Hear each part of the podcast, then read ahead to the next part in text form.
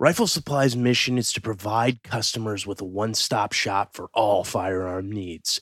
Focused around having a firearm store with a customer friendly, customer first approach, they aim to supply individuals from all skill levels and lifestyles with the most informative, helpful, and welcoming experience possible.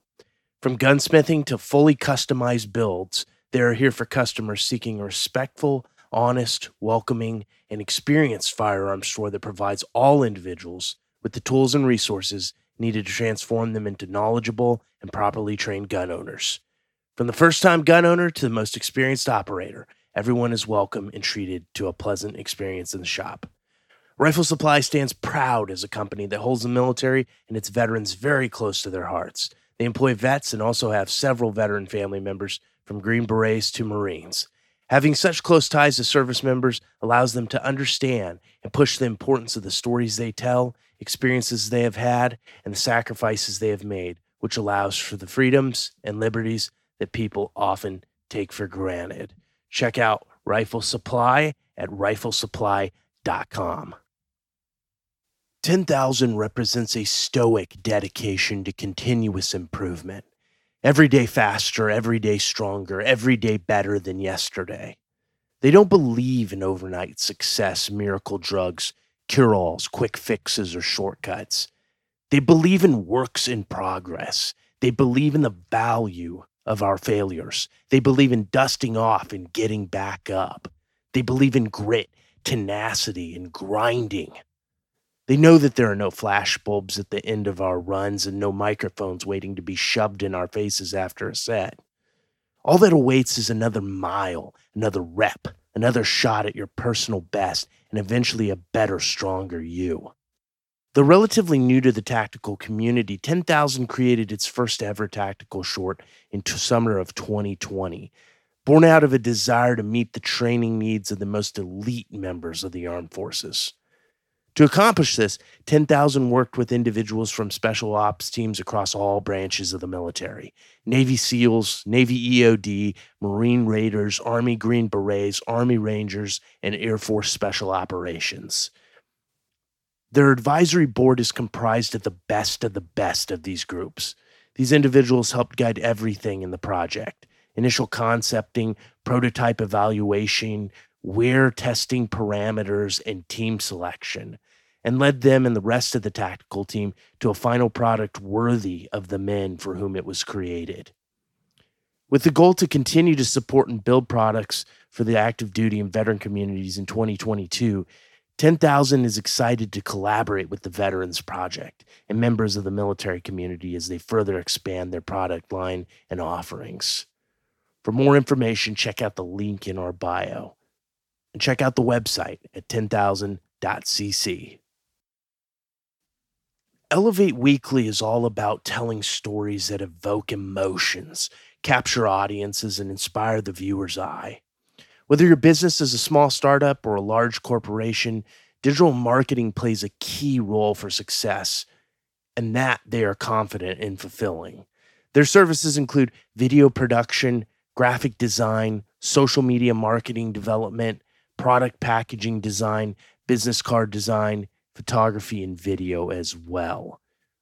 For more information, be sure to check out Elevate Weekly at elevateweekly.com an excerpt from the blog on the co-founders of Deep End Fitness and Underwater Torpedo League, Don Tran and Prime Hall. Water is fluid, it is hot, it is cold, it waves, it ebbs, it flows. It brings life, resurgence, it crashes, it destroys. It is formless apart from the container that holds it. If you harness its power properly, you can bring a renewable source of energy to millions of people. If you harness its power properly, you can bring a renewal of millions of minds. At least that's the philosophy that Don Tran and Prime Hall have carried with them since the genesis of their two organizations, Deep End Fitness and Underwater Torpedo League. Like so many other successful training programs, their ideals are not carried through a conduit of rest and relaxation. The major mantra is still that adversity will find you at some point, crash you, destroy the idea of who you thought you were, reshape those ideas. And if you pass the testing phase, bring you back through mental resurgence. As you examine the culture around Underwater Torpedo League and Deep End Fitness, you soon find that its principal stakeholders are humans that are looking for resistance, learning, growth, and emotional advent, something more than your average humdrum way of life. Still, with all the commonalities shared with other thriving programs, DEF and UTL are completely unique in the way they get to this shared proving ground. Their model of implementation is aqueous by nature, and the tools utilized bring humility to even the most battle tested of the warrior class.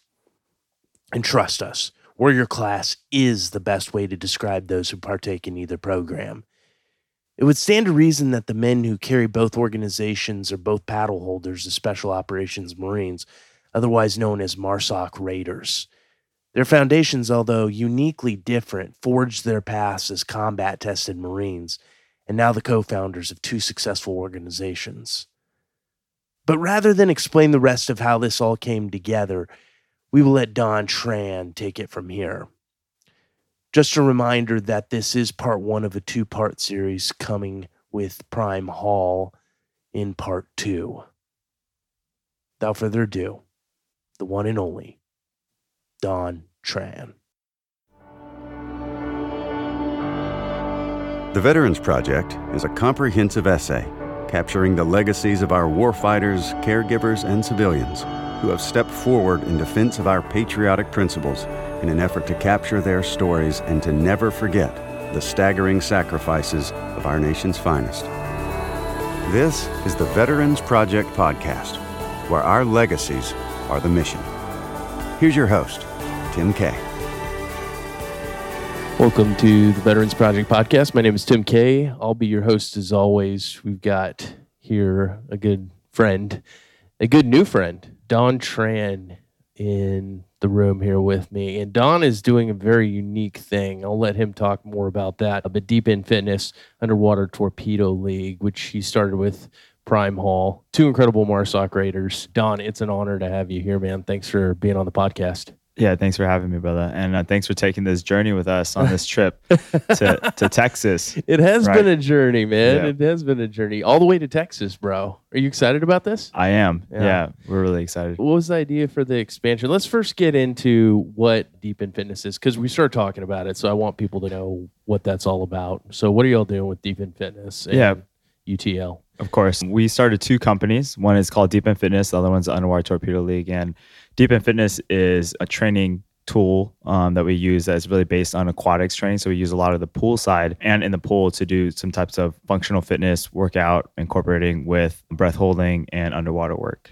Awesome. Yep. And then going into the Underwater Torpedo League is a five on five um, game that's all played underwater. If you can imagine, like taking two water polo nets, shrink them down, put them down in the deep end of the pool, and that little toy torpedo you used to play with as a kid, we made our own. And now we're using that to play underwater where the five on five athletes can grapple each other, but of course, no kicking, no punching, no goggle ripping, or any single limb. Yeah, and I say that because we used to tra- we train with a lot of MMA fighters, so of course, yeah, you, know, get some UFC guys in there. Yeah, that so might be. You got to make that clear. Yeah, exactly. But yeah, so we play three matches, and the best of the three matches wins, and uh, each match is up to five points. It's physical. I've seen the videos. Yeah, it's pretty gnarly. Yeah, yeah.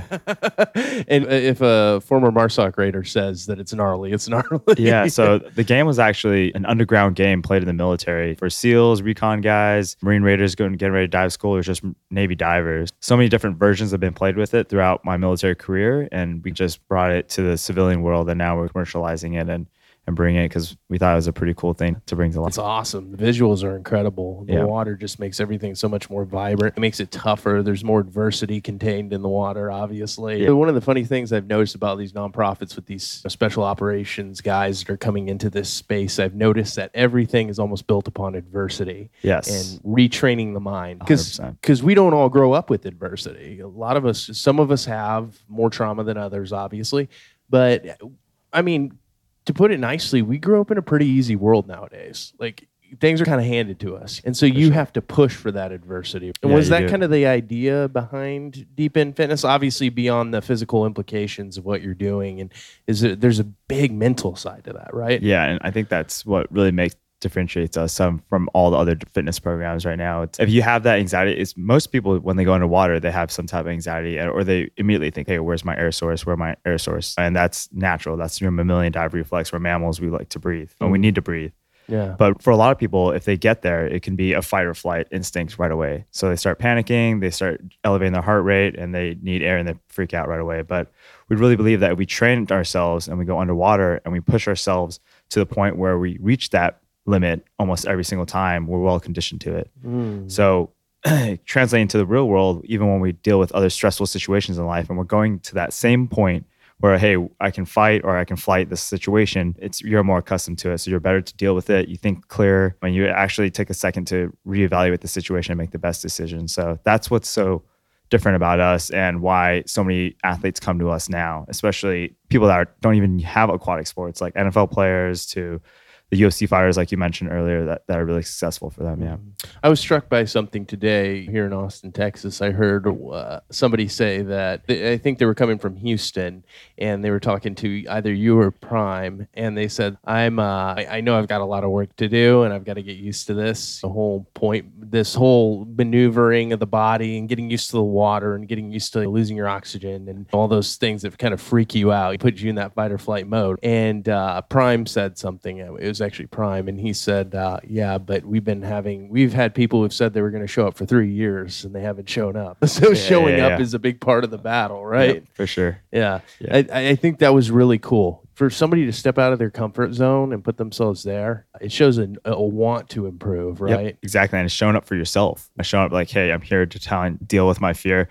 We had the other girl today. I was like, hey, I'm scared of the water, but mm. I'm here to face that fear, like really lean into that discomfort. And being underwater and not having air is extremely discomfortable yes. for for a lot of people. Oh yeah, yeah. I think almost everyone, even people that like the water, there's that moment for sure. Everybody reaches that point. I remember when I was a kid, I got sucked into the undertow around San Diego, and I was probably down for a good minute, and I just remember thinking like, oh, I went with it. Fortunately, I had that kind of, I guess, fight you would say, but I, I rolled with the undertow. But I remember thinking like, yeah, I'm probably gonna die because I, I was disoriented. You know, I was yeah. like, ah, this is probably it. The ripe old age of twelve. yeah, know? yeah. But that that that was a scary feeling. I did I hit that point. So let's go back through your life. We talked a little bit about that. I definitely want to get deeper into that Deep End Fitness, no pun intended. I want to get into that, but I want to talk a little bit about your life growing up. And so you grew up in Southern California, right? Yep. What what led your path to the Marine Corps and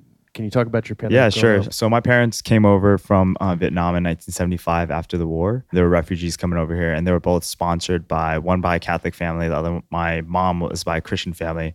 She lived in Connecticut, and my dad lived in Iowa. They didn't meet till they were actually over here. But my dad came over here in 19 60 early or mid 60s to the OCS program. He was a naval officer for the Vietnam, South Vietnamese oh uh, wow uh, Navy. Yeah, so he was like the Riverine guys. Oh. Yeah, that would get on the fights in the Riverines. But so he went over to school in Rhode Island, OCS or whatever it is. But so he was like second time coming back um, to America after that. But yeah, they met in America and then they moved to California and then they traveled around a little bit because my dad became an electrical engineer for Teledyne and Raytheon or some defense companies base. Yeah. So then when I was born in Orange County, well, Orange County Hospital, but then we lived in Northside Long Beach. Okay, cool.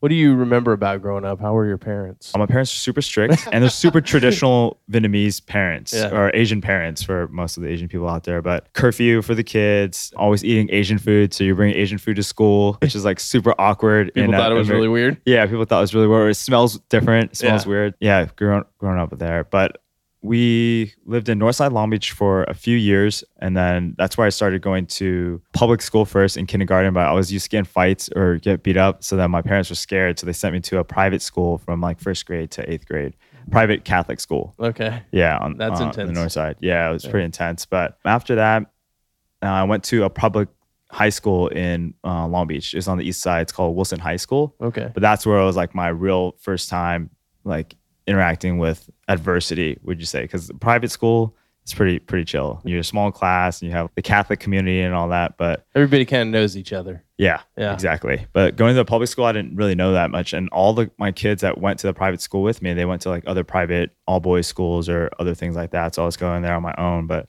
found a group of friends that was going around and exploring different types of groups as well. But that's where I got into a lot of trouble. Yeah, clashing out. But like my freshman year and sophomore year, I did pretty well, taking like AP classes and stuff like that. But my junior, year, I pretty much bombed it Really? like bad. Yeah, I started hanging out with the wrong crowd, got mixed into a lot of drugs and yeah. partying, and then getting in a lot of trouble, arrested. I went to juvie a few times, stealing clothes, cars. Yeah, it was pretty bad. Wow, wow. What do you think led you down that route? Was it just the strict upbringing, you searching for your manhood? Um, yeah, I think it was a combination of all and trying to fit in. Because coming from a private school, you're like, oh, you're the goody tissue kind of dude or whatever it is. So I was like, oh man, I'm cool too. And I, can I steal cars too. Yeah.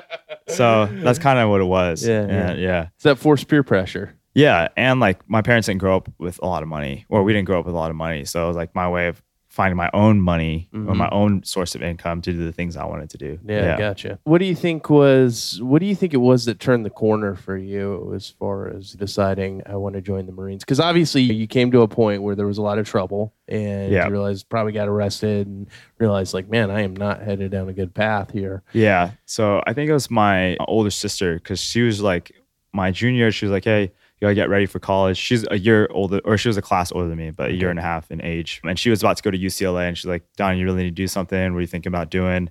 And then she actually put in a whole bunch of college applications for me to Cal, so a few Cal States, California State universities.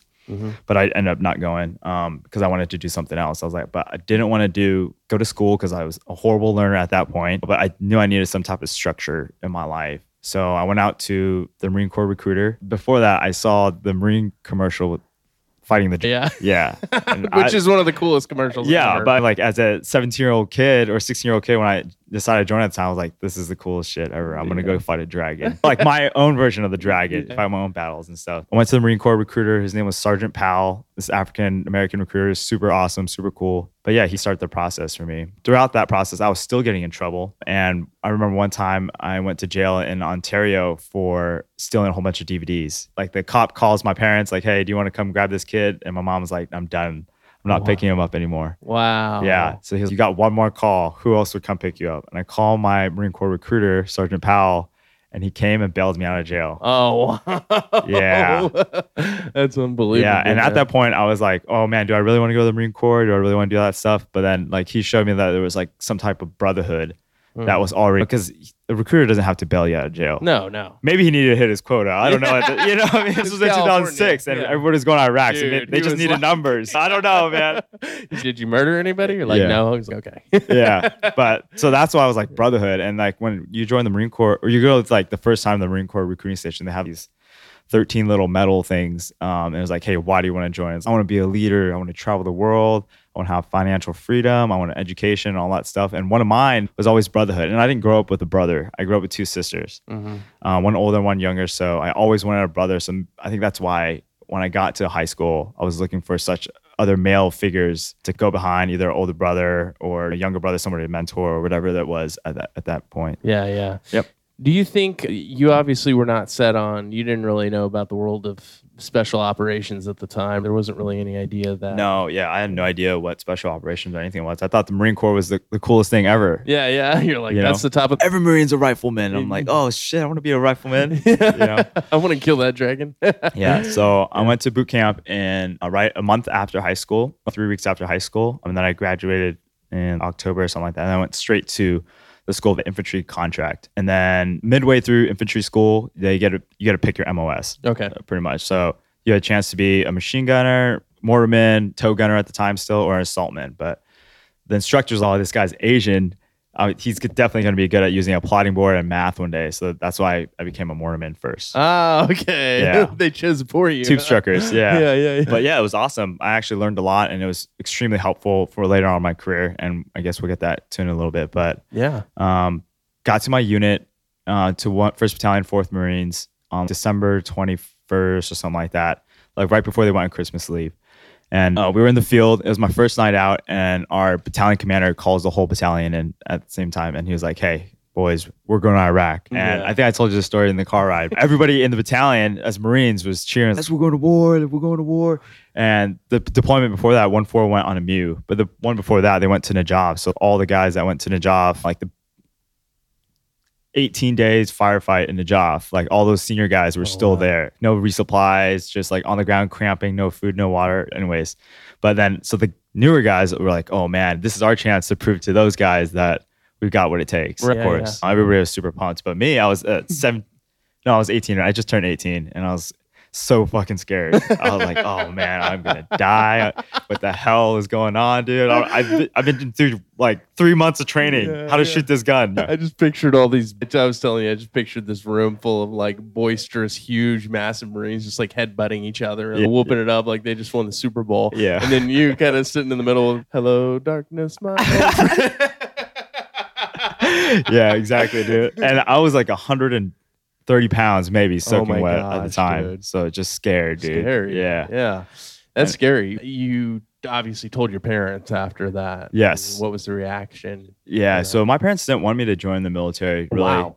Yeah, because they come from a war-ridden country. But my dad always told me that hey, when we came to America and he was able to, so he came over to America with his one of his sisters and his dad, and they have the opportunity to sponsor and really go to school and get enough money to sponsor the rest of his family over. And he has nine brothers and sisters and his mom. So he always said, hey, although we don't want you to go to the military, one day someone in this family has to repay the country for what they did, which is amazing to me. Right. That's yeah. awesome. Yeah. Yeah. Even though he didn't really feel that sense of wanting you to be in necessarily. Yeah. Yeah. That's awesome. And he had served in South Vietnamese Army Yeah. right? or Navy. Navy. Yeah. Mhm. Wow. Yeah. That's incredible. Yeah. That's that is funny. I've heard a couple of stories of Vietnam refugees having kids and those kids I know them. They served in the military and their parents did not want them to serve because they'd seen what war, War truly do. looks like. Yeah. What it can do. So so how, what was your mom's reaction to to you going overseas? so my dad always was like, "Oh, don't tell your mom like you're in the infantry. Don't tell them that stuff. Just tell them that you're in the Marine Corps and there's other jobs that I could be doing." So Mhm. tell her like uh, police call. Tell her about like the all the weird working parties you have to do. She's, "Oh, you're just doing work. Like you're construction here. You're a lawnmower." Like, all that stuff. She didn't really know. Okay. And then when we went over to Iraq in end of 06, beginning of 07, it was we had no cell phones or no internet calling back home. Our platoon had one satellite phone that we made a five minute call every two weeks. Oh wow. Yeah, so it was a completely different. So, So like, real war. Like yeah, whatever you call war. them, yeah. whenever you call them, it was like amazing. But it was just like, oh, I love you, all that stuff. I don't know if I'll get to talk to you again, or because you don't know if you'll run out of minutes on that sat phone, Right. or the worst can happen, or whatever it is. But yeah, so we went over to uh, Al Qaim, Iraq, which is on the northern border of Iraq near Syria. But we were on a MAP platoon, so I was part of weapons company at the time, mobile assault platoon, pretty much. I think we called it, yeah, is exactly what? So a CAAT platoon. So pretty much roll around with 50s, 240s, and then go drive over IEDs and try to find the bad guys in these Bedouin camps in these small villages. Good times. Yeah, yeah, good times. Yeah. Did you like it? Did you enjoy that job when you finally got it? Because obviously you were nervous going over there. You're young. I know what that feeling's like. I was 17 when I joined. I Yeah. felt like a little boy. You know, yeah, yeah. times. Seriously. Like, and did not feel like a man prepared to go to war. yeah. So, w- were you? Did you once you got over there? Did the nerves settle? And the nerves settle, I think, after three, four weeks Okay. going in, but then that's when we started hitting the IEDs. Oh, jeez. Yeah, just like IEDs after IEDs. Some of them were small enough just to pop the tire. Yeah. Some were big enough to blow off the front end, and some of them killed some of my friends. It just depends. But that's when I was like, "Fuck, dude!" And then we were we didn't get any a lot of contact, like small arms fire here and there. But that's what you go over for. Like you go through one IED class before you deploy, and you're like, "This is what I'm dealing with every fucking day." It Yeah. was ridiculous. Does that start to jack with your head as a marine? Yeah. Because you you're there Fuck to take yeah. the fight to the enemy, right? Yes. You're there to get into engagements. You expect that, but then when they start blowing you up from out of nowhere, Yeah, from out of nowhere. that's got to mess with your psychology. Yeah, because no one signs up to go drive over bombs. Yeah, horrible. So, wh- what do you remember about that about that first occurrence of losing a friend over there, and, and how tough is that? How do you Yeah. explain that? It was crazy, dude. So we were probably in November. We had a lot of guys get medevaced, but no one actually died. So my friend Jeremy Burris died over there on my first trip. But we drove over over a big IED, and he was the lead truck driver, and we had to ride seven tons in the front because there's so many IEDs. All the Humvees were getting trashed. At least they could take an impact at the time, and they launched the the gun or the gunner out of the turret, Mhm. and then the vehicle commander too. At, his name was Abner, and Lee Mendez was the gunner. But launched him out, got all fucked up. Um, set a 360 around it, but it was actually down a wadi, like this dry riverbed. So there's really one way in and one way out. You can't just come on the side, it's a cliff. So boom, hit that. And then we medevac those other guys out, those two other guys out. And then Jeremy goes back to his truck, like super cool, like looking, he was like, oh man, I think I left my glasses in the truck. Mm-hmm. So he goes back to grab his glasses. And then when he jumps out, he steps on the secondary. Oh my gosh. And then boom. wow. Yeah. Unbelievable, man. What was the reaction to that? Obviously, you think it's over, right? I thought it was my other friend Tyler Jones in the back because he was right behind the truck doing the secondary sweep with the mi- the metal detector. Mm-hmm. Uh, and then I, I was like, "Go get him, go!" Get-. And I was stuck in the turret, so I couldn't do much. So I was like, "Go get him!" But the smoke was like crazy. The second one was even bigger. I think it was like 50 pounds of HME. Jeez. Yeah. Wow. Yeah. Powerful explosion. Yeah. How, how do you move past that as a Marine? You know, I've asked that question a lot, obviously, but everybody deals with it differently. How do you move past that when that happens? Because you had a job to still do. That's and it was end of deployment, and we got extended for two months. Oh, jeez. Yeah, and it was like two weeks into the first extension, and Oh. it just rocked everybody, dude. But um, You think morale was pretty low at that point? yeah, Yeah. for sure. Yeah, that's Yeah. rough. Yeah, and Jeremy played the guitar for us every night. Oh, Yeah, and I used to. I know. I don't really. I'm an Asian dude. I don't really listen to country that much, but I still listen to "Settle for a Slowdown." I don't know if you know that, you know Yeah. that song. Yeah, Yeah. he used to play that amazing song for us all the time. So man, Yeah. losing that was tough. yeah, Yeah.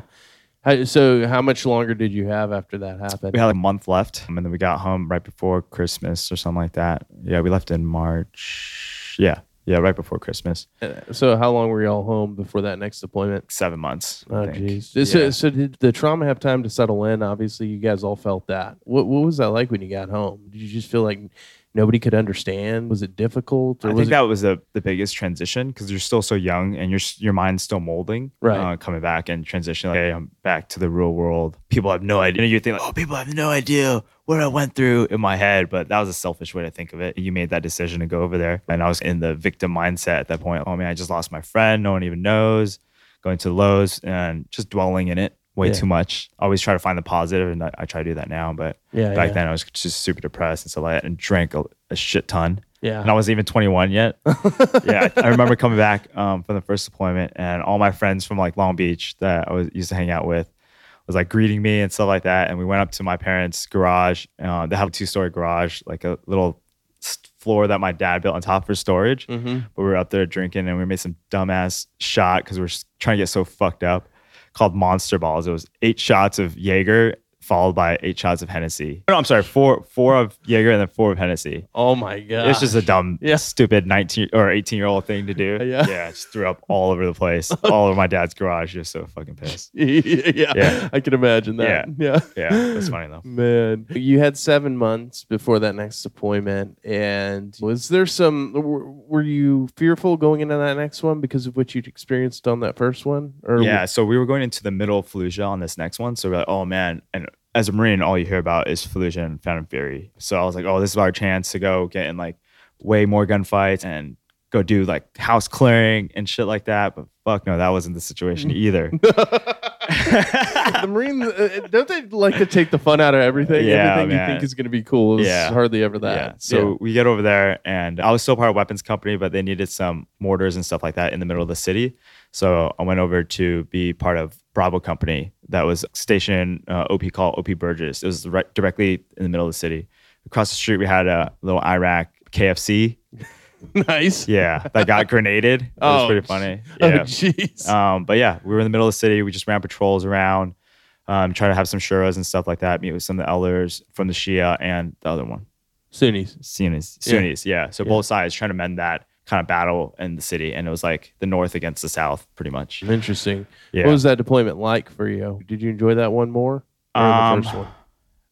we had an internet center, so it was nicer to talk to going home, talk with home, but it wasn't as tight because we got attached to another company. So we were doing our own thing. But after a while, towards the end of the deployment, we got a chance to start running our own. I became a squad leader on that deployment. Nice. So I got to run my own um, patrols and stuff like that. So that was kind of cool at night. But I remember the first time I was dealing with special operations was this deployment. Mm, okay. So yeah, we were the f- closest force. It was like probably 700, 800 meters away, and there were the SEALs were going to come do a hit on this house, and we're like, "Fuck yeah, dude! I'm gonna." Be, they asked us to be the cordon force. Yeah. for this. Um, so they, they came in with their right now it's like the MRAPs. So they already had their version of the MRAPs at that time, but they came in with baseball caps, Navy or Nike shoot boots on and everything, Mhm. like just unclassified stuff. This dude, one dude had jeans on in the middle of Fallujah, and I'm just like, who the fuck are these guys? My first ever interaction. So Yeah. we go out, they do the planning, and we set this cordon around, and they go do a hit on this house. They hit the wrong house.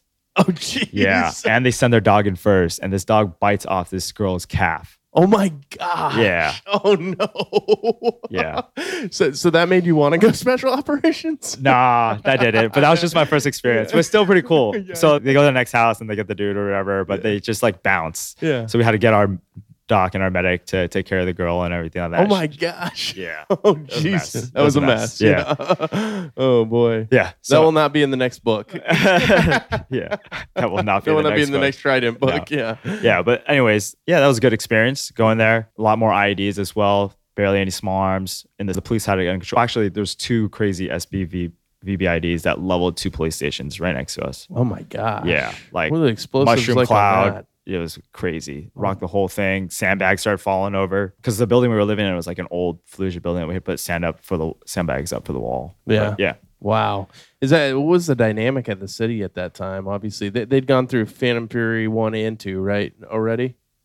Oh. Yeah, it's that three block war approach. So one street, there's business going on. The next street, it's some gangsters hanging out on the street or Yeah. whatever it is, iffy. And then the next street over, it's like a full on firefight. Yeah. Yeah. Yeah. So it just depends on where which part of the city. I think the southern portion was a lot more active because they got a lot more people coming in. Our AO for that small cop was probably like four kilometers big Really. from left to Wow. right and north to south. So Wow. It wasn't that big. It, it covered like maybe a quarter of the city. So you got to know people pretty well in the area. Yeah. Yeah. You knew what was going on. Yeah. Yeah. For sure.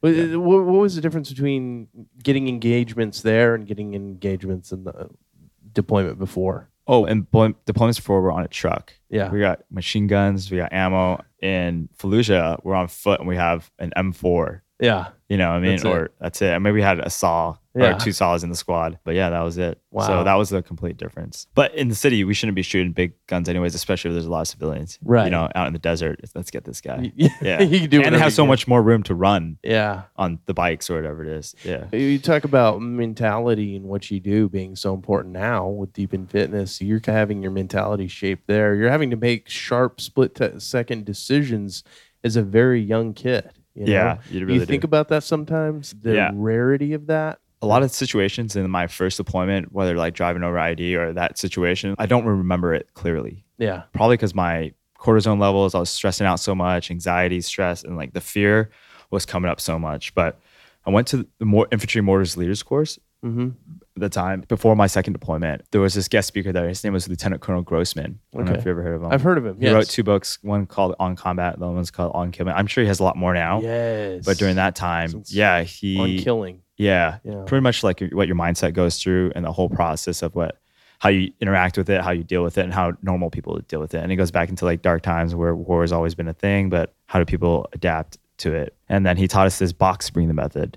Like Mm. it's just a four second in through your nose, four second hold, four second out through your mouth, four second hold. And he's like, do it four times before you go through any stressful situations. Mm. And you're gonna come in with a clear mind and a clear. And I did it. Wow. It fucking- Overseas. it worked. Yeah. Yeah. That's It worked. incredible, man. Yeah, and he teaches it to like first responders and everybody throughout the world. But it's such a simple method. But blinking and breathing is the only two things that you do all the time naturally that Mhm. you can actually control. Yeah. And although if you control your blinking all the time, you might look weird. But breathing is such a natural thing that really touches and affects every single part of your body, from your mind, how well you perform on the field as an athlete, or how well you perform on the battlefield as a as a Mm. warfighter.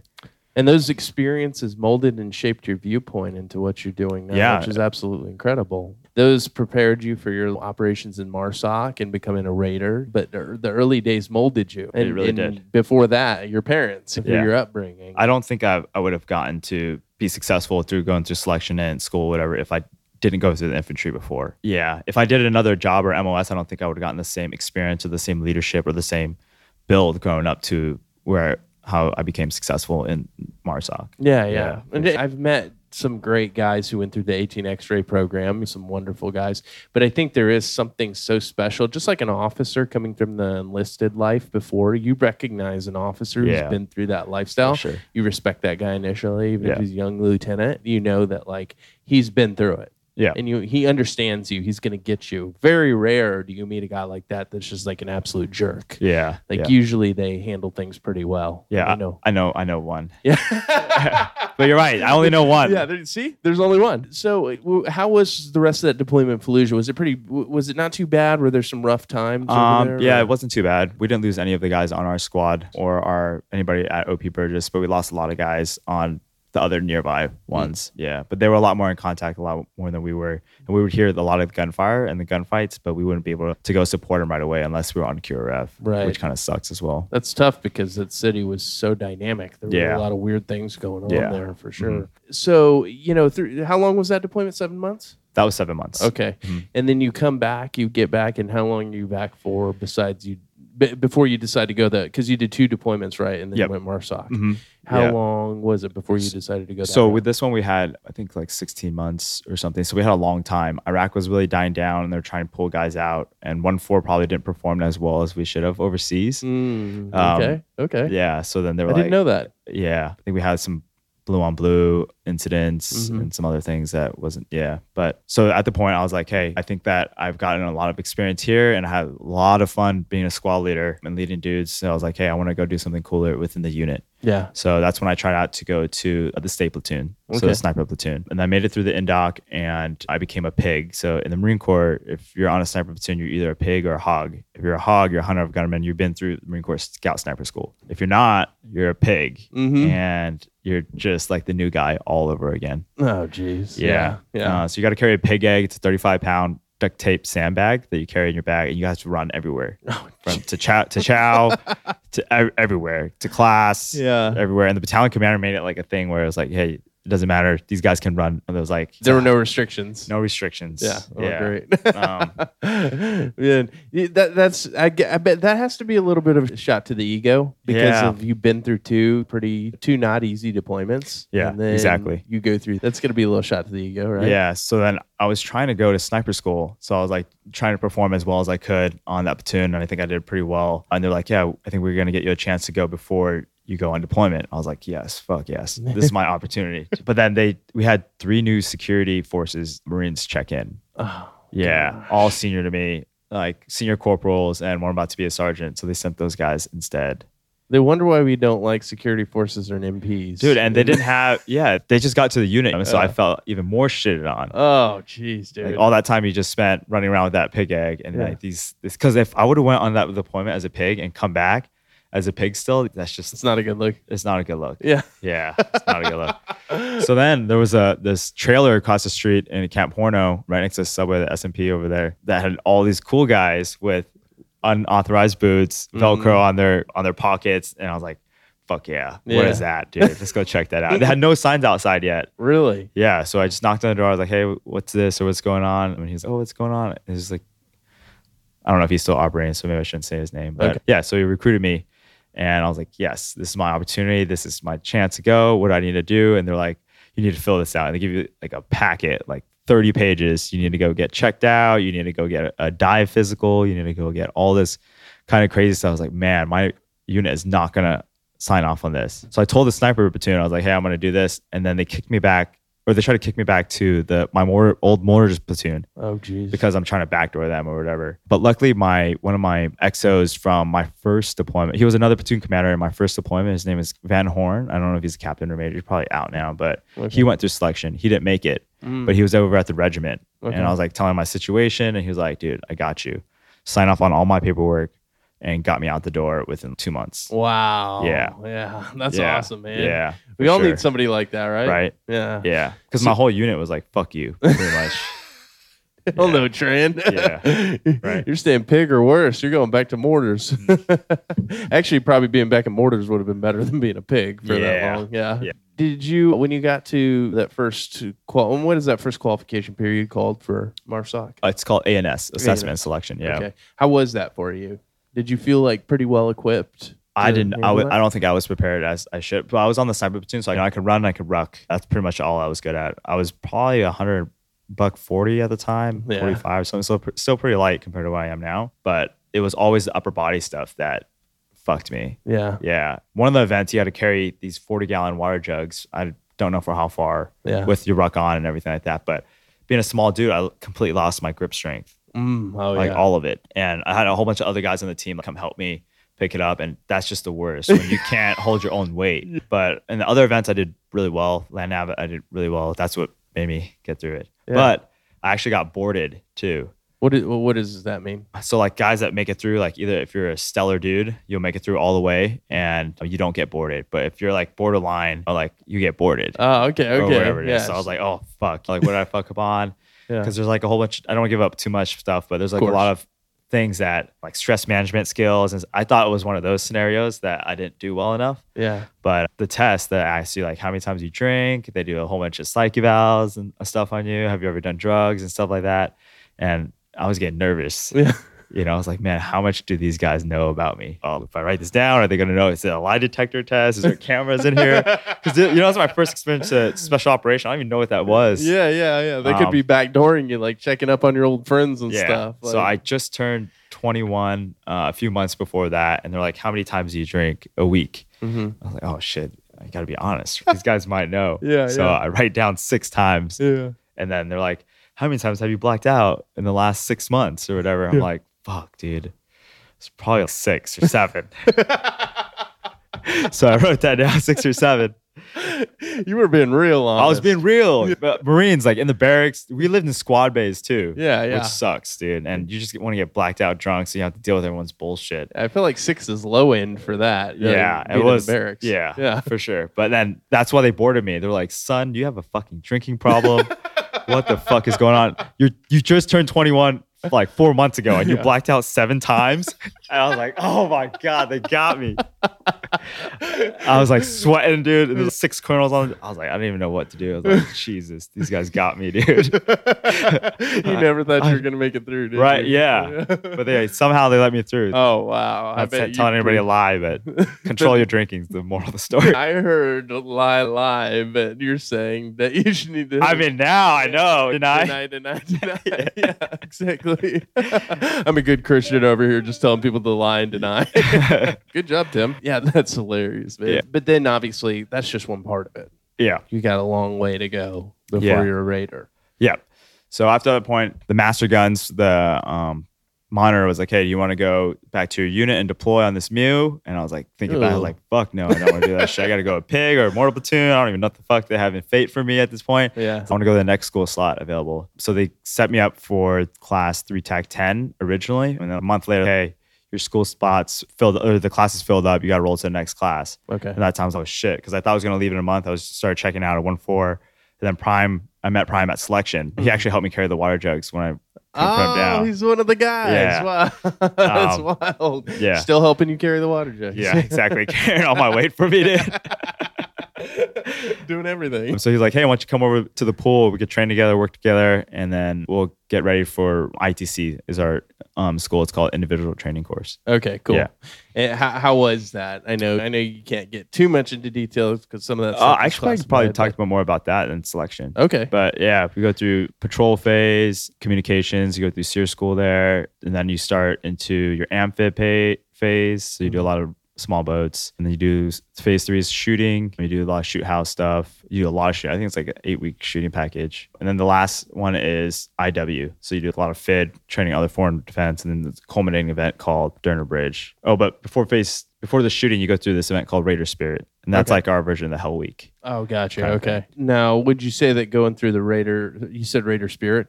Yeah. Would you say that was probably the toughest part of the whole course, going through ITC? Oh yeah, Yeah. for sure. What was that like? Explain that for people, because a lot of civilians just don't understand. you Yeah, know? it's pretty much. I think ours was 11 days, and you just pretty much go on a mission. So you, for us, we inserted on the small boats in the middle of the night, and it was like February when we inserted. It was cold as fuck. The water temperature was like 50, and the air temperature was like 32 Jeez. or 34. We started hyping out on the boat, and then everybody started cramping up already from like shivering so much Oh, on the insert. And Oh, like, when we got into the ground, oh my god, we got nine or 11 days ago and everyone's cramping. I'm like, holy shit. Yeah. But yeah, it was bad. Very little sleep, depending on how you perform. I think our team got total six to seven hours in the 11 days. Oh my gosh. Yeah.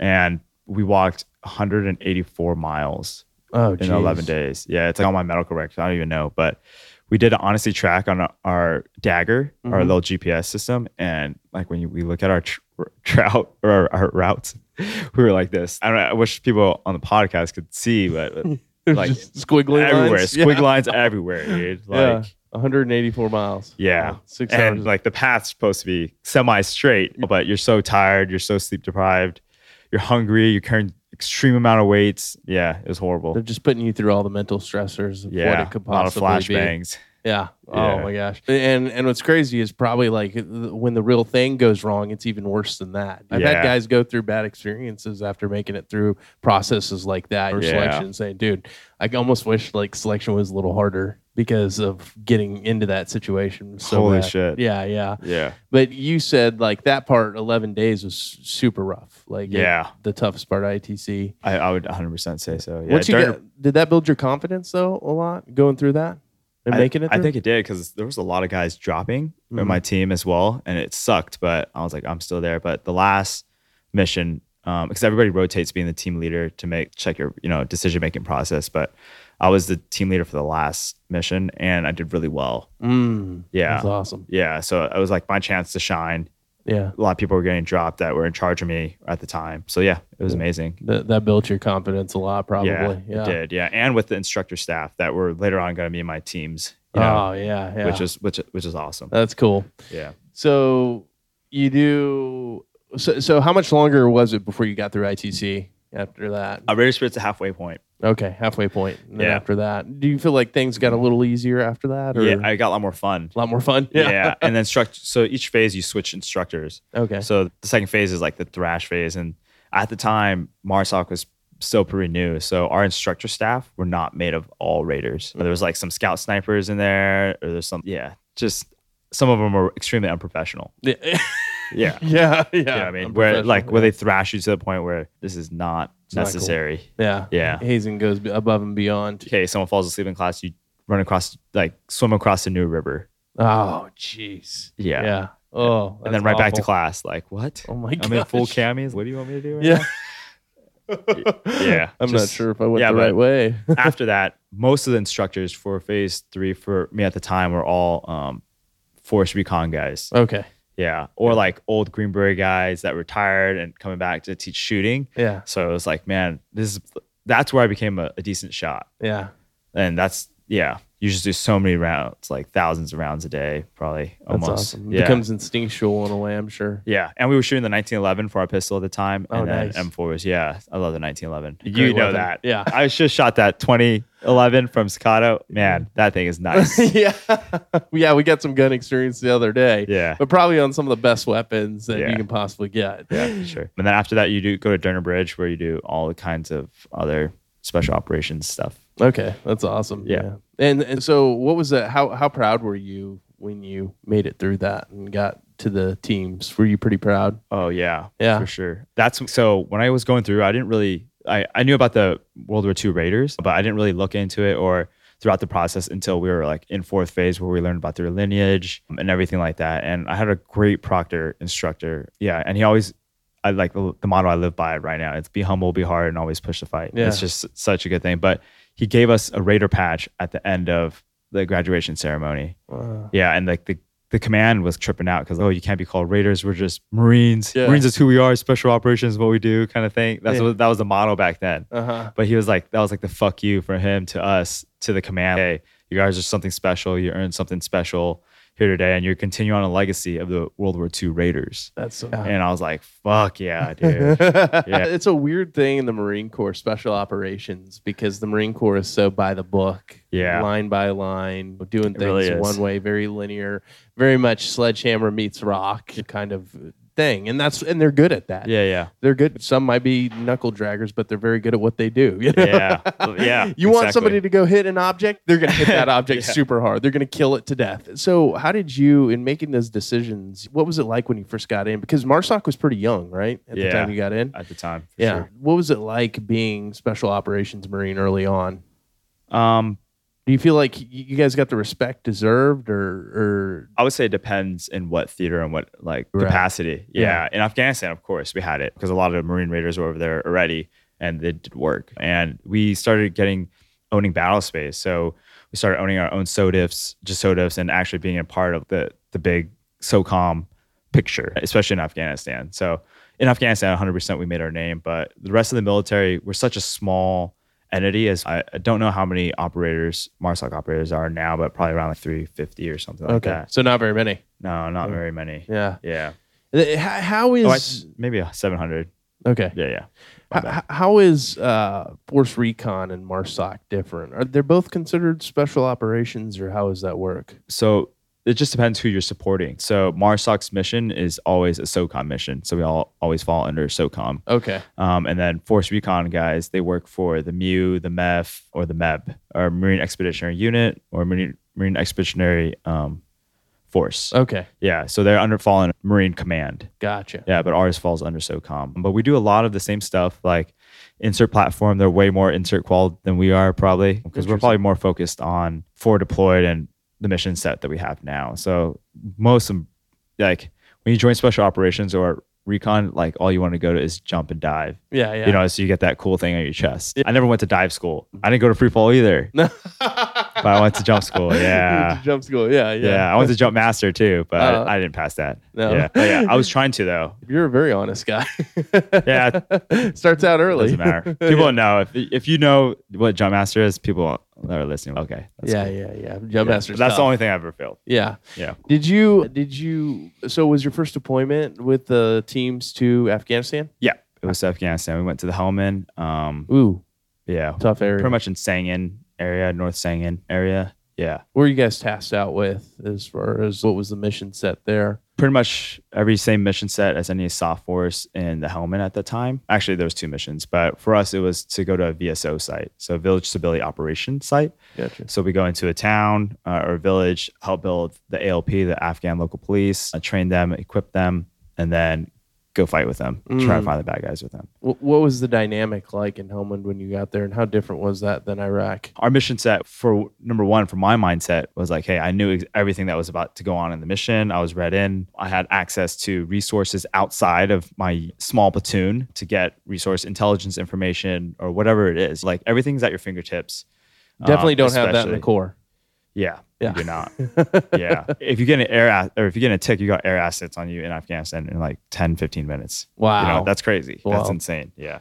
Did, did- so, um, so you liked it though? Yeah.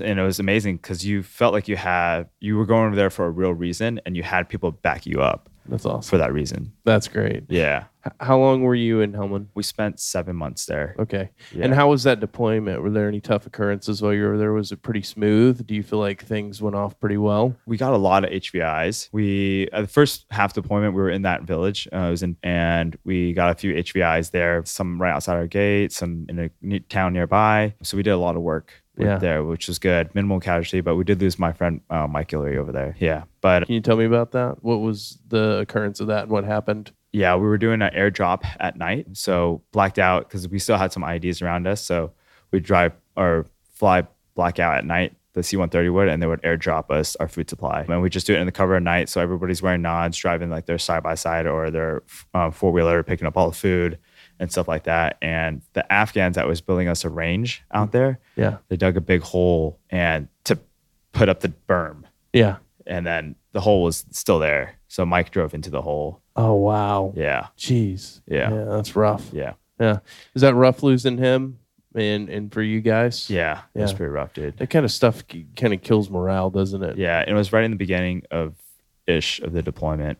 Oh, wow. It was early on. Yeah, probably two, three months in. Yeah. So Yeah. the mind probably goes to what else can happen if that can happen. Yeah, Yeah. Yeah. Did you enjoy the mission while you were over there? Did you like being in. Helmand? Yeah. yeah, for Yeah. sure. Um, You felt like you had a big effect. yeah, we went to Sangin maybe once a month or something like that, and dealt with all the, the village elders and really connected because I think Seventh Marines was there at the time, like in the district center, uh, and then we were just in the operations outside and helping out and building these small forces and stuff like that. But I think that we had a good foothold from the teams before to really set us up for us to actually do something about getting rid of the bad guys and then really building these guys up and equipping them. Mm, yeah. So, at what point did you become uh, JTAC during this? Become JTAC till I got back from that deployment. Okay, so you get back. So you did seven months over there. You came back, and then you went to the JTAC school. Mhm. Yeah. Uh, Did you feel like that deployment ended pretty successfully as far as what you guys were s- looking to accomplish? Yes. Yeah. Yeah, for sure. What do you- Um, Go ahead. we had a, that was probably one of the best teams I've ever been on. But it was my first team as well. But everybody understood their role, and there was maybe like one or two guys that were semi lazy, Mm, but that's it. yeah. Everybody else was harder working than me. Like it just motivated me every day. We had success of finding people with limited resources and not going on patrols when we didn't need to, and trying to be smart about it. Which you is awesome. because we have the tools we need to find these guys. Why would we risk our legs to find these guys when we had all these other tools to find these guys? Right. So we did. So the intel guys were amazing. And then on the next spot, we had we had we set up this thing called the G-BOSS. Okay. It's like a crazy ass tower with a camera system that can see out to almost like 14 clicks. Oh my gosh. That thing we were just confirming a lot of things that we needed to confirm. That's awesome. Yeah. Wow. Um, that and that ha- probably helps operational security in the area so much more when you're able to secure something like that. Yeah, but we could listen like on the ICOM chatter because one of them was like a blimp too that you put up, like weather blimp and with a camera system. But the Afghans were like, yeah, they're running ma- mices up there, and the mices are really fast with the messages back down. That's how they know we are where we are. You know, I mean, we're like dropping mortars. They're, oh my god, Yeah. yeah, wow. it was pretty funny. That's hilarious. Yeah, Oh, they're still stuck in that old school mindset. yeah, yeah. It's a totally different 14th culture. century. Yeah, yeah, that's wild.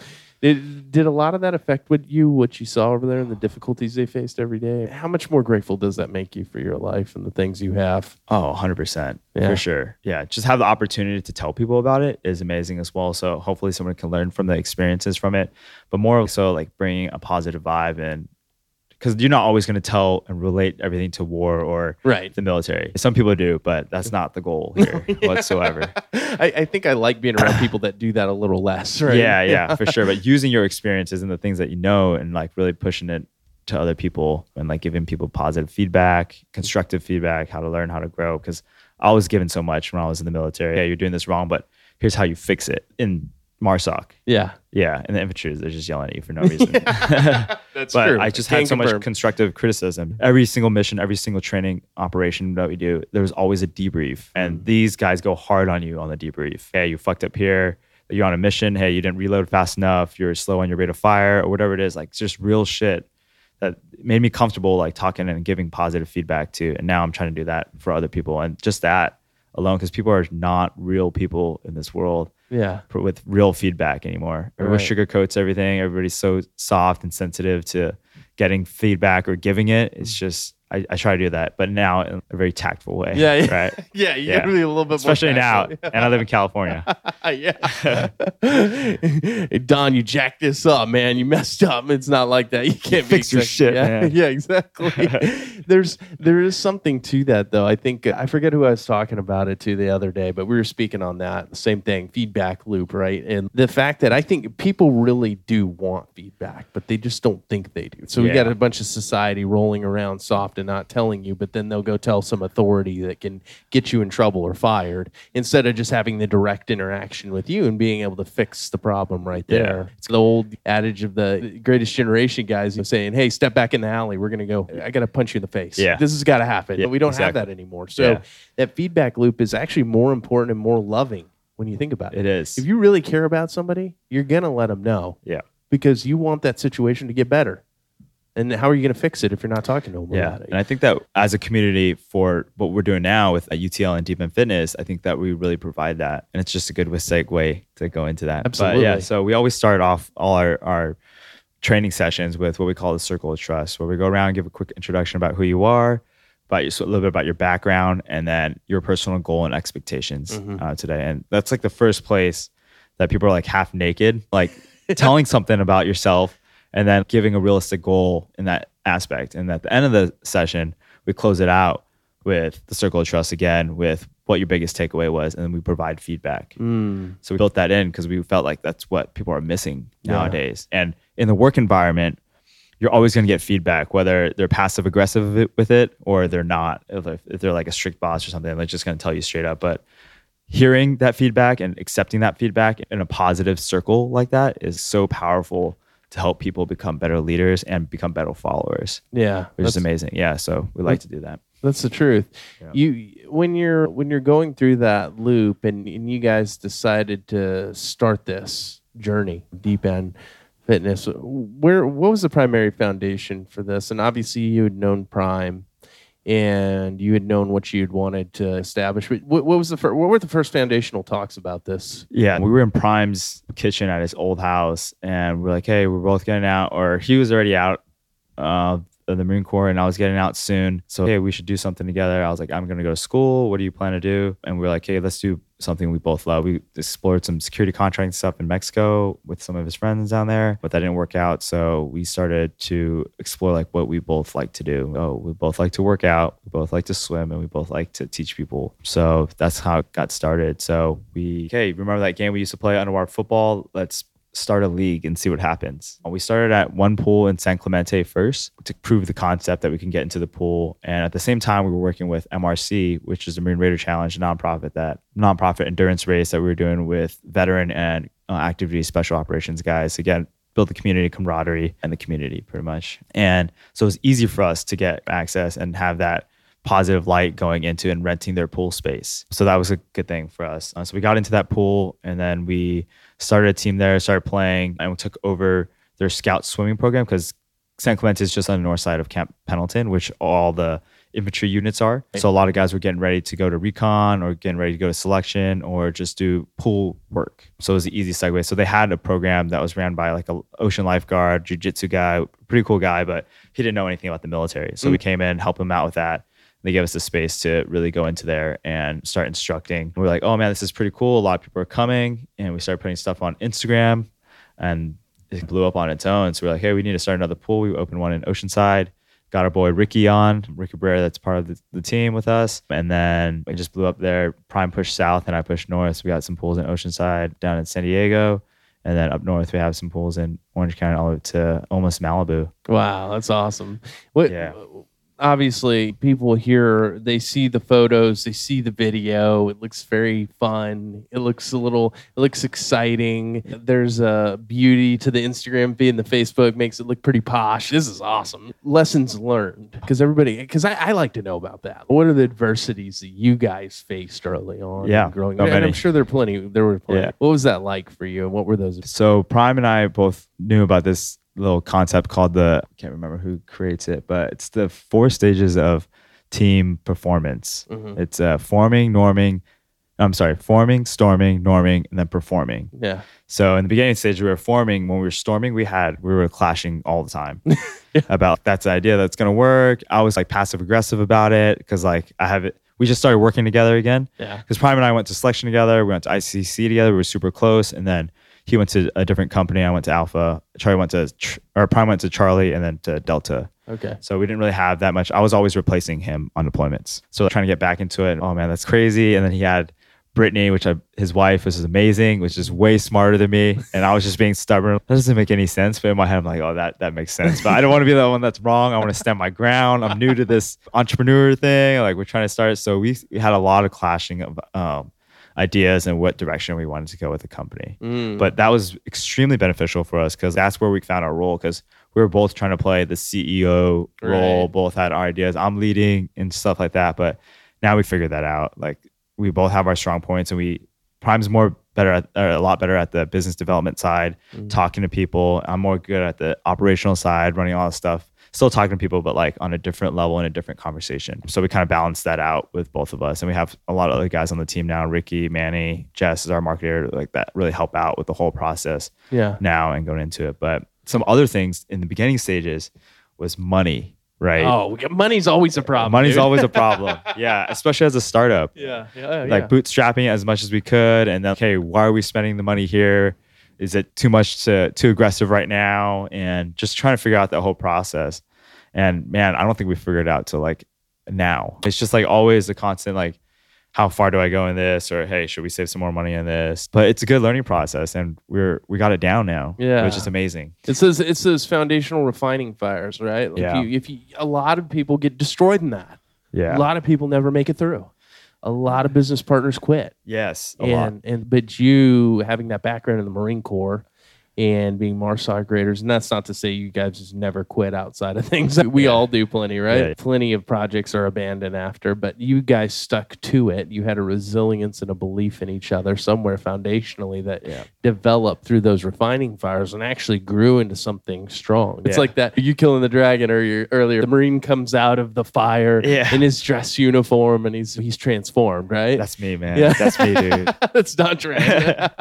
so you you go through those refining fires with prime and you come out of it on the other side understanding. And that doesn't mean that there won't be challenges in the future. There will, of Yeah. course. But you expect that and you'll be better suited to challenge to face those challenges. It probably was extremely rewarding making it through those first stages. for sure. And what always brought me back was always like the positive feedback we got from our athletes or the people that we mm. train. They're always like, like when we're together and people give us positive feedback, I'm like, damn, we're doing something that's making a difference for these people. Whether they're an athlete, whether they're trying to overcome their fear of the water, whether over the, like anything, like mm-hmm. the positive feedback is like, man, this is awesome. Yeah. Yeah. You know what I can tell is after having been on this trip for a few days now is I've seen two different crowds spoken to so far, but I've seen a lot of different individuals and interaction. And the thing that I appreciate about you guys is your tone doesn't change. There's no shift. You are who you are, and you get what you get, and that's incredible. That there Yeah. not a lot of that in society nowadays. Authenticity and staying true to self. That that has to be such. There's an authenticity in your guys' approach that I really appreciate. But I see in every workout, like there's a real positivity. There's, you're not trying to call somebody on the fire. You're not trying to pull, put someone on the coals. You, you're really wanting to watch them grow. You're really Yeah. wanting from Scottsdale to Austin today. I saw no difference in the tone and the shift. The only thing I saw were the individual interactions where there were certain things that had to be fixed or approached. How do you keep that authentic approach in what you I don't know, man.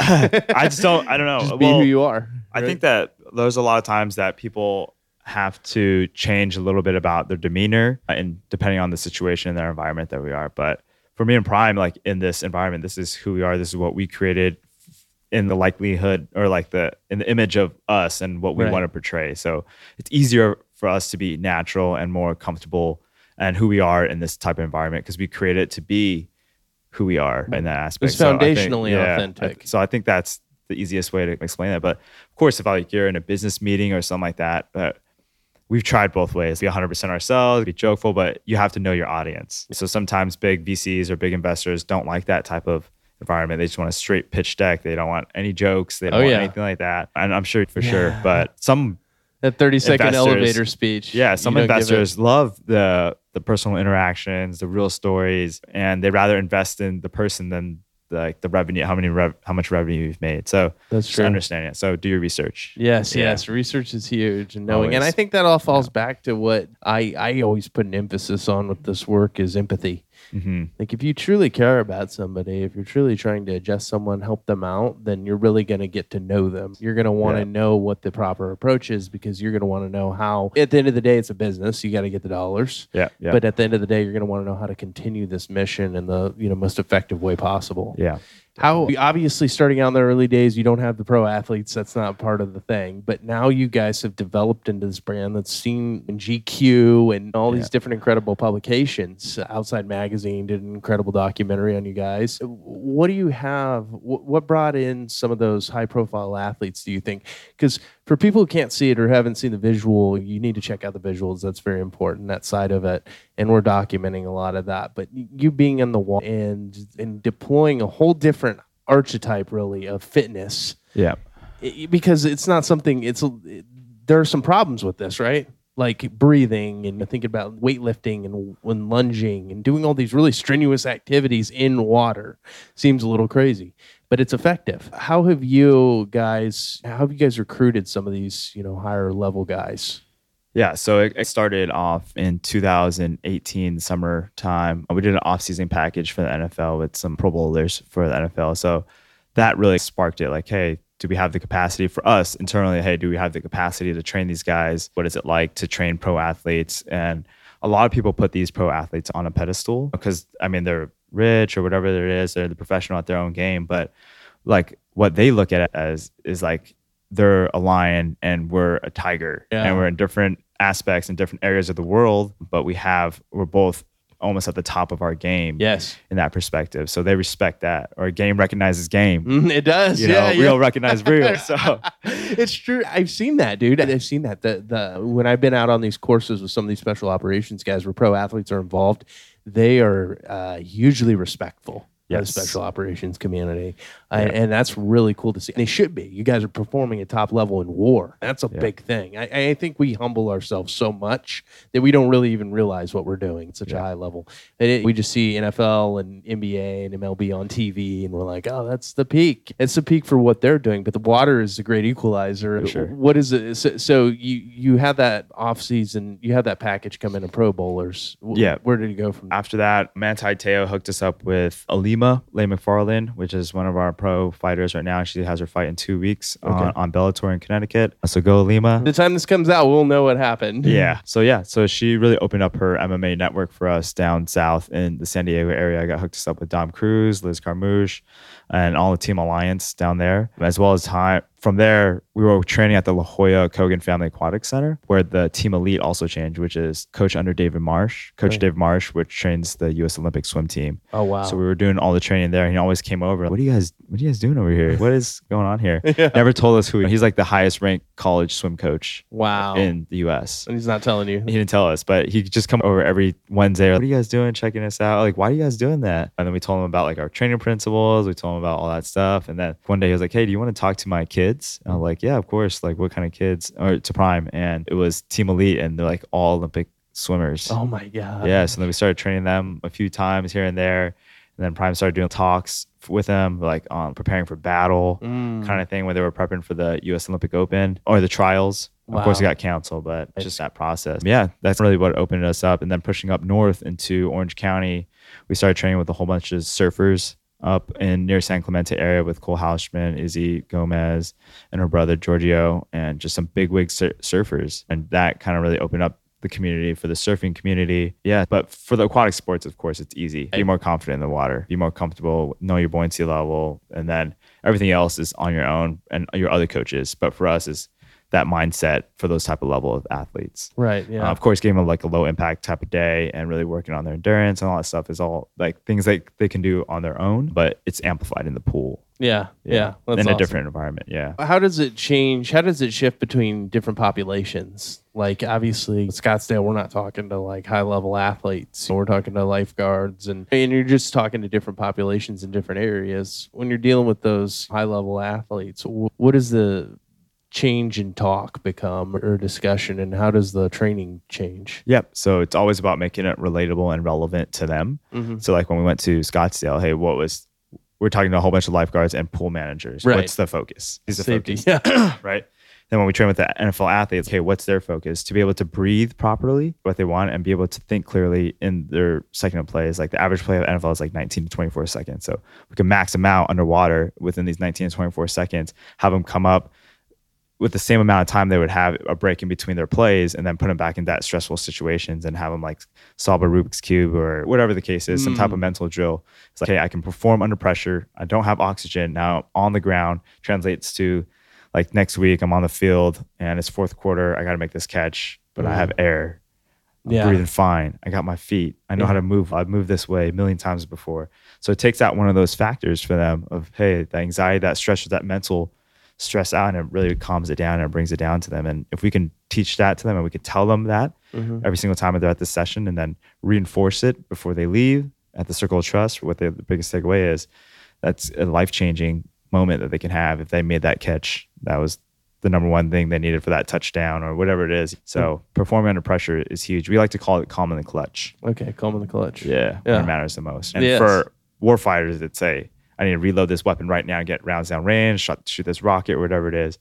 And it's the same exact cortisol levels that your body produces when you're in that moment, that fight or flight, and you have a chance to either make that clutch shot or not. Yeah, yeah. And, and for us, it's life or death. Yeah, for us, You- it's life or death. Yeah, you're becoming when you became. How much do you think your time is? You went through the JTAC school and you became a JTAC, and you went to the Philippines. How much do you think being a JTAC and having those air assets and you're having to focus on that while you're focusing on other things? Like, how, how much of that trains you for the adversity of like training athletes, elite level athletes? How much does that Um, prepare you? I think it prepares you pretty well. Like the JTAC, so for the listeners, if they don't know, it's the Joint Terminal Attack Controller. Yeah, but what it is, you're controlling aircrafts for to from to drop bombs, but that's only half the job. The rest of it is in real world is controlling ISR all the time, running feeds, uh, and figuring all that stuff out. But with all that is multitasking, Mm. and I'm horrible at multitasking.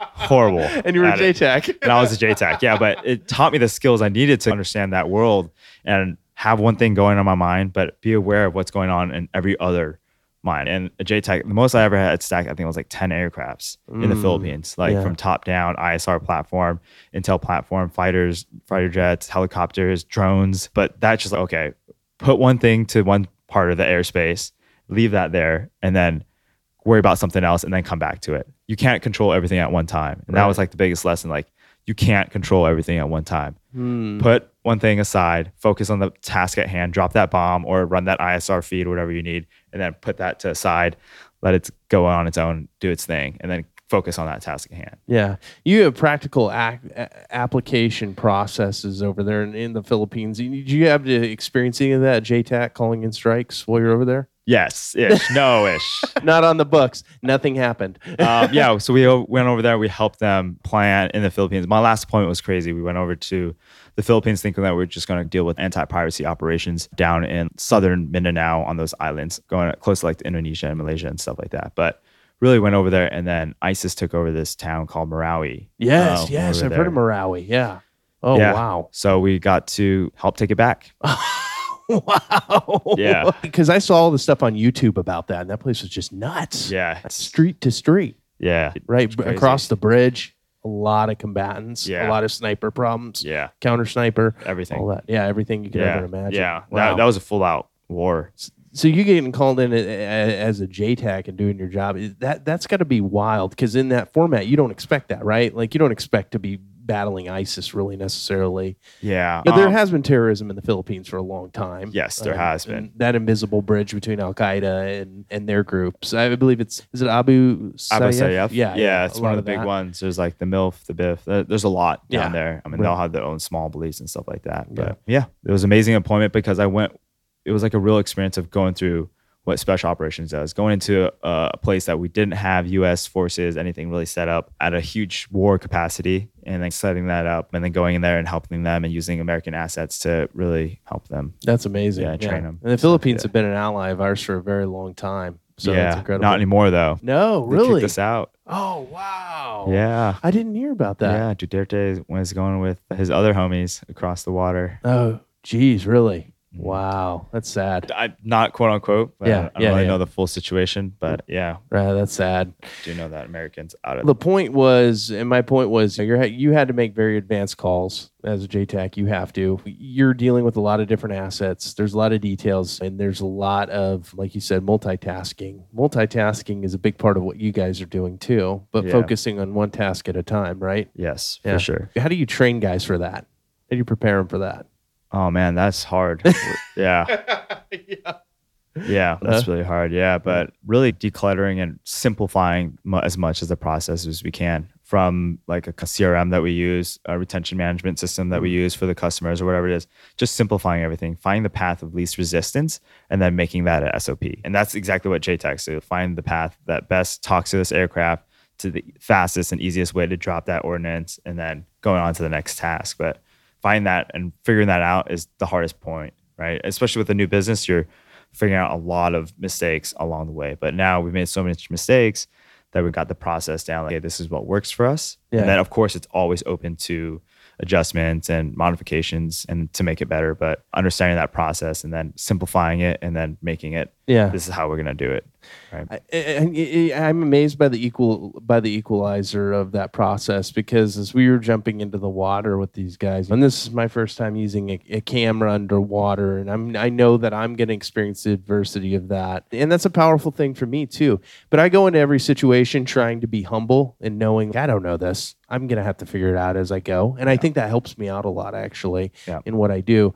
When you guys are getting into the water, you're experiencing this great equalizer because you got these, you know, pretty advanced athletes. You got guys who've been around a pool their whole life, but then they get in there and you can see them halfway through the workout going, man, this is something different. That's probably sure. pretty fun to watch. You Yeah, get, I'm I sure you've that. gotten some cocky guys getting in there. And then Yes, we had some like rescue swimmers from the Yeah. Coast Guard and Oh, wow. stuff like that. But yeah, it's just a different thing. Yeah. you know, and you just can't go in. It's just like everything in life. You can't go in too cocky. Right. Right. Yeah. It's all, even if you've been used to the water, it's a whole new task. Yeah. And so, so, what do you think is your favorite thing about the experience overall and seeing? Do you like working with the higher level athletes? Do you like working with people who don't really know what they're doing? What's your favorite part of that? I like both. Yeah, but the higher athletes, of course, you can if you train like an NFL guy or whatever it is, you can see them on the field. Yeah. Like we trained Joshua Reynolds in this uh, off season for the Rams, and I can see him on the field. now. he's having his best career. Cool. Yeah, and he's crushing it. So it's amazing to see, and hopefully we get to train with him. He's probably going to come back to you though, because yeah, yeah. he's experienced that. He's man, because because us guys, pro athletes, and I even remember in college playing baseball, I was superstitious. So if anything like you got used to that worked well, it doesn't matter if we're in the same stock, ten games in a row, you're going to do that. Yeah. So there's a real value to what you're doing though, and bringing to the field there. Yeah. So like for the other people though, like people that don't know how to swim or they're getting that all the benefits out of it, they haven't really performed at a high level and they're breaking all these glass ceilings, it's also amazing, Yeah. right? Because the things that you're doing in the pool can really change their everyday life. And am I going to help Joshua Reynolds that much on his real quality of life? Probably not. Like he's probably doing very well for himself. He's yeah, he is doing very well for himself already. Whether he has this of amazing career or not, he's still going to be very well off. But like the other people that we help out, especially the guys trying to go to the military and trying to get confident in the water, like we're changing their entire future, Yeah. which is amazing. That's amazing. Yeah, which is awesome to see. Yeah. as well. having So a real effect. impact on both levels, and some people it's more for other than others. Yeah. Is So, so what's the expansion plan here? Obviously, we've seen California. You got a lot going on in California, especially Southern California. Yep. You're going out to, I saw you guys start out in Miami. You got something new, trying to work in Scottsdale a little bit, talking to some incredible folks out there at Exos and all that. And you're taking this to, you're trying to take this to new levels every time. The Yep. application processes. Mm-hmm. Texas is the next frontier, and we got a big one here for Yeah, you. We got quite a few cities here that would do very well. What's the expansion like for you? What do you want to? What do you want to see this turn into? Yeah, so just prior to COVID, we Prime and I went out to set out. We set five cities on the map. Okay, which cities are we going to go to? What's going to be most effect? What's going to be the most bang for your buck mm-hmm. to go out there and kind of affect? So we searched water cities, which is like Miami, the big free diving community, and where we're going to go next, my Hawaii, of course. Awesome. The surfer and the jujitsu community out there is insane. It's like a cult. I feel out there. bad for you. That'll be a tough place to expand to, Hawaii. Yeah, we, we have a lot of good people out there. We have some instructors out there already in Oh, the surf awesome. community and the MMA community as both as well. Of course, Ilima fights uh, from there, so The MMA community is massive out there. it's massive. Yeah. Yeah, and we went out there. We ran. It was like last December. We ran uh, instructor course out there, so we got into with some of the military guys out there, some of the surfers, and some of the MMA fighters. So That's awesome. yeah. Yeah. As long as you have a foot in the door and you have proved value of that can help for everybody and you're not a dickhead, Hawaii's gonna open up for you. yeah, that's Yeah. awesome. Yeah. But other than that, nah. Yeah. Hawaii's very closed off to some outsiders coming in, but Yeah. very thankful for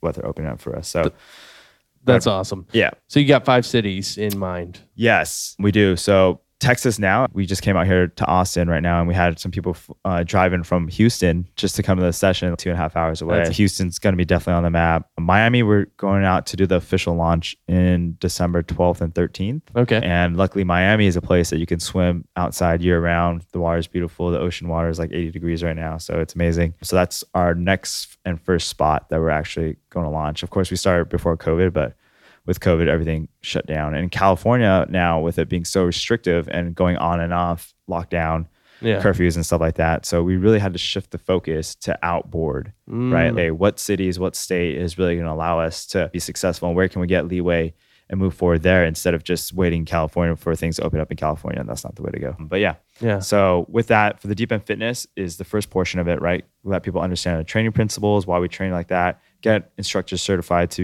run the safety side of it, because inherently training in the water and underwater can be riskier. Uh, than other types of training. So we want to make sure all the instructors have the safety aspect of it, and then really mentor the instructors at Trainer Us to really have them give the brand promise that what Prime and I created and the other guys on the team help create as well to really push that forward. And that's the Mm. biggest thing because Yeah. we don't want people to start training with deep end fitness and the instructor to not have the same type of capabilities and capacity of, of teaching and the experience to back that up. And we don't need military guys. We have a whole bunch of surf instructors and they provide their level of experience with it. But that's why we like the well diverse kind of instructor staff and crew that we have. Right. There, Um, there's a high value in leadership, though, in in ability to do what you do, starting out this brand, and there's a real concern with carrying that brand over into other Yes. cities, isn't there? Yes. Because you don't know what it can turn into. You might think you have a stable situation, and then somebody isn't quite who you thought they were. Yeah. Because you have a high value. You you in Prime, you have high standards. yes. You do just sure. naturally, and it should be that way because that's what constructs the brand to be what it is. So how how do you maintain that? Yeah, so we're doing creating a mentoring process right now that we're actually trying on each other. So Prime's mentoring me, I'm mentoring him. We're mentoring the people on the team. We're getting feedback from the people that we're mentoring. So I'm providing feedback for Prime, and he's providing feedback for me, and those other guys, vice versa, as well as incorporating with Prime. And I wrote this book called uh, Free Your Mind Guidebook, and it's not like a self help book, but it's more like a journal. I see that And- coming out. Yeah, it's Yeah. coming out in June of next year. Awesome. On Um, Amazon for pre-order right now, right? yeah, yeah, it is. Hey man, Um, I'm helping you out here too. Yeah, I appreciate it. appreciate you. we're veterans, we're bros. yeah, but it really allows you to understand the process of what you're thinking as an individual moving forward. But now we're structuring and taking everything that was individual about yourself, Mm. how you interact with other people, how you show up for yourself, how you show up for other people, and how you hold yourself accountable. And now really implementing that into the group and team type of environment and really trying to make ourselves grow there and really holding each other accountable as well as perfecting the process of ment- the mentorship. So That's awesome. That's going to be the biggest thing, right? In the Marine Corps, they have a good like counseling system and like spot reps or whatever it is in that perspective. So we want to do that same process as well, but with our step back, uh, allowing people to grow and take their own initiative aspect instead, right? Because that's what you need in a new company as a startup yeah. right? Yeah. You need initiative. You need people that drive hard. You need people that are smart, can think on their feet, make best decisions with the information they know. They might not know everything, but with information they know, they need to make an educated decision. Yeah. Yeah. You've dealt with you've dealt with death and dying on the battlefield. You've dealt with loss. I'm sure you've dealt with some degree of suicide since coming back. Guys seeing guys take their own lives. How has this helped your own mental adversity? In, in you getting out of the Corps, I'm sure there was a transition period, right, where it was tough Yes. getting out of the Corps. Yeah.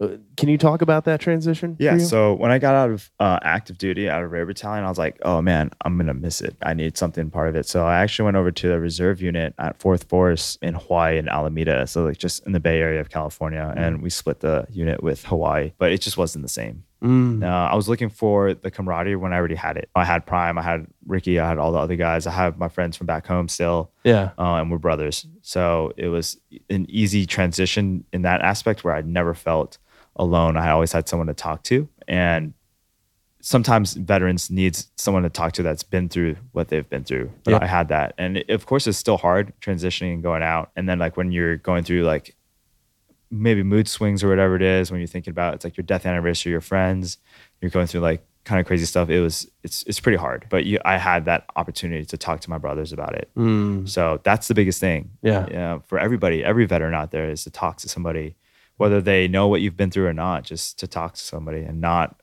you're not alone in this world. Yeah. I promise. You Yeah. can call me. Anybody listening? Call Don. You're a veteran, you can call me. yeah, Yeah. absolutely. He's volunteering sure. himself. You heard him, guys. Yeah. I talked to a MACV-SOG OG, like Vietnam, Mhm. hard charger, and he talked about the lack. They had no talk therapy back then. They got out, and the suicide rate was off the charts, man. Yeah. You're talking about 28 a day at the time when they're getting back from Vietnam. And the way the country's treating them is disgusting and despicable. And they're dealing with a lot. And so he talked about the value of talk therapy. So I'm glad you hit on that. Having that active network when you get back is so impactful. Having Prime has gone through a lot of the same situation scenarios you have. So what is the value of I know Prime that old the old sage, the old Yeah. bearded sage Right. that he is, hard charger, a meat grinder, heavy handed but he very sensitive soul. Yeah. How important is it there for you to have Prime in Yeah, life? it's key. Yeah. Yeah, we've definitely. I would definitely not have gotten to where I am today. It helped me get into USC uh, for my MBA program. Prime You're helped- in the MBA program, yeah. yeah, yeah. He's helped me with everything since I got out. Transitioning because he did it right before me. Mm. I mean everything. But that's like what brothers are for. Do So, you have hard days? Like Yeah. really hard days? Every everybody does. Yeah, yeah, Yeah. yeah. That's Yeah. important. Yeah, that's true. What do you think is the most impactful within? Do you think starting this company and this business has been helpful for your mental health as well? Yes. Yeah. Finding a purpose, Mm. a purpose that that helps you. And we had this mentor that was telling us when we were writing the book and everything like that, like trying to find the prologue and all the words to kind of close out the book. Mm-hmm. And he was like, "What's your why?" Ah, now, when my why was always figured out when I was in the military. Oh, go over there, kill some bad guys, and then Mhm. come back and bring all my friends back. That was my why all the time. had a reason to train, had a reason to wake up, and of course, be able to spend time with my family. So work harder to be able to do that. But now that you're out, like your why is a deeper sense that you have to find within yourself to drive that will to be better. And at first I was like, oh, my why is like, oh, I want to make this company grow. I want to be successful. I want to help people out. Yeah. But that's helping people out. Everybody wants to help people out. yeah. But how are you going to help people out? Why do you want to help people out? So for us, it was like, hey, to ignite a warrior class of people to create a positive shift in the world, to have people, and everybody is a warrior Mhm. in their own ways. Everybody fights their own battles. To really excite, ignite that warrior of people, or they ignite that warrior within people to fight their own battles to become a better place. And we try to provide that. So that's my why now. And know? then that that why has transformed itself and taken Yeah. on a whole another deep level meaning, right? Yeah. Yeah. So now it's easy, even in the hard days, because starting a company, you have the highest of the highs and the lowest of the lows, always, right? Like Right. you're doing really good this month, COVID happens. Man, you're doing really low right now. yeah. You're doing really low. We got to shift, adjust, um, adapt, and overcome. Yeah. Right. But And those are all that's the way- special operations mindsets. Yes. You have is. to be able to do those things.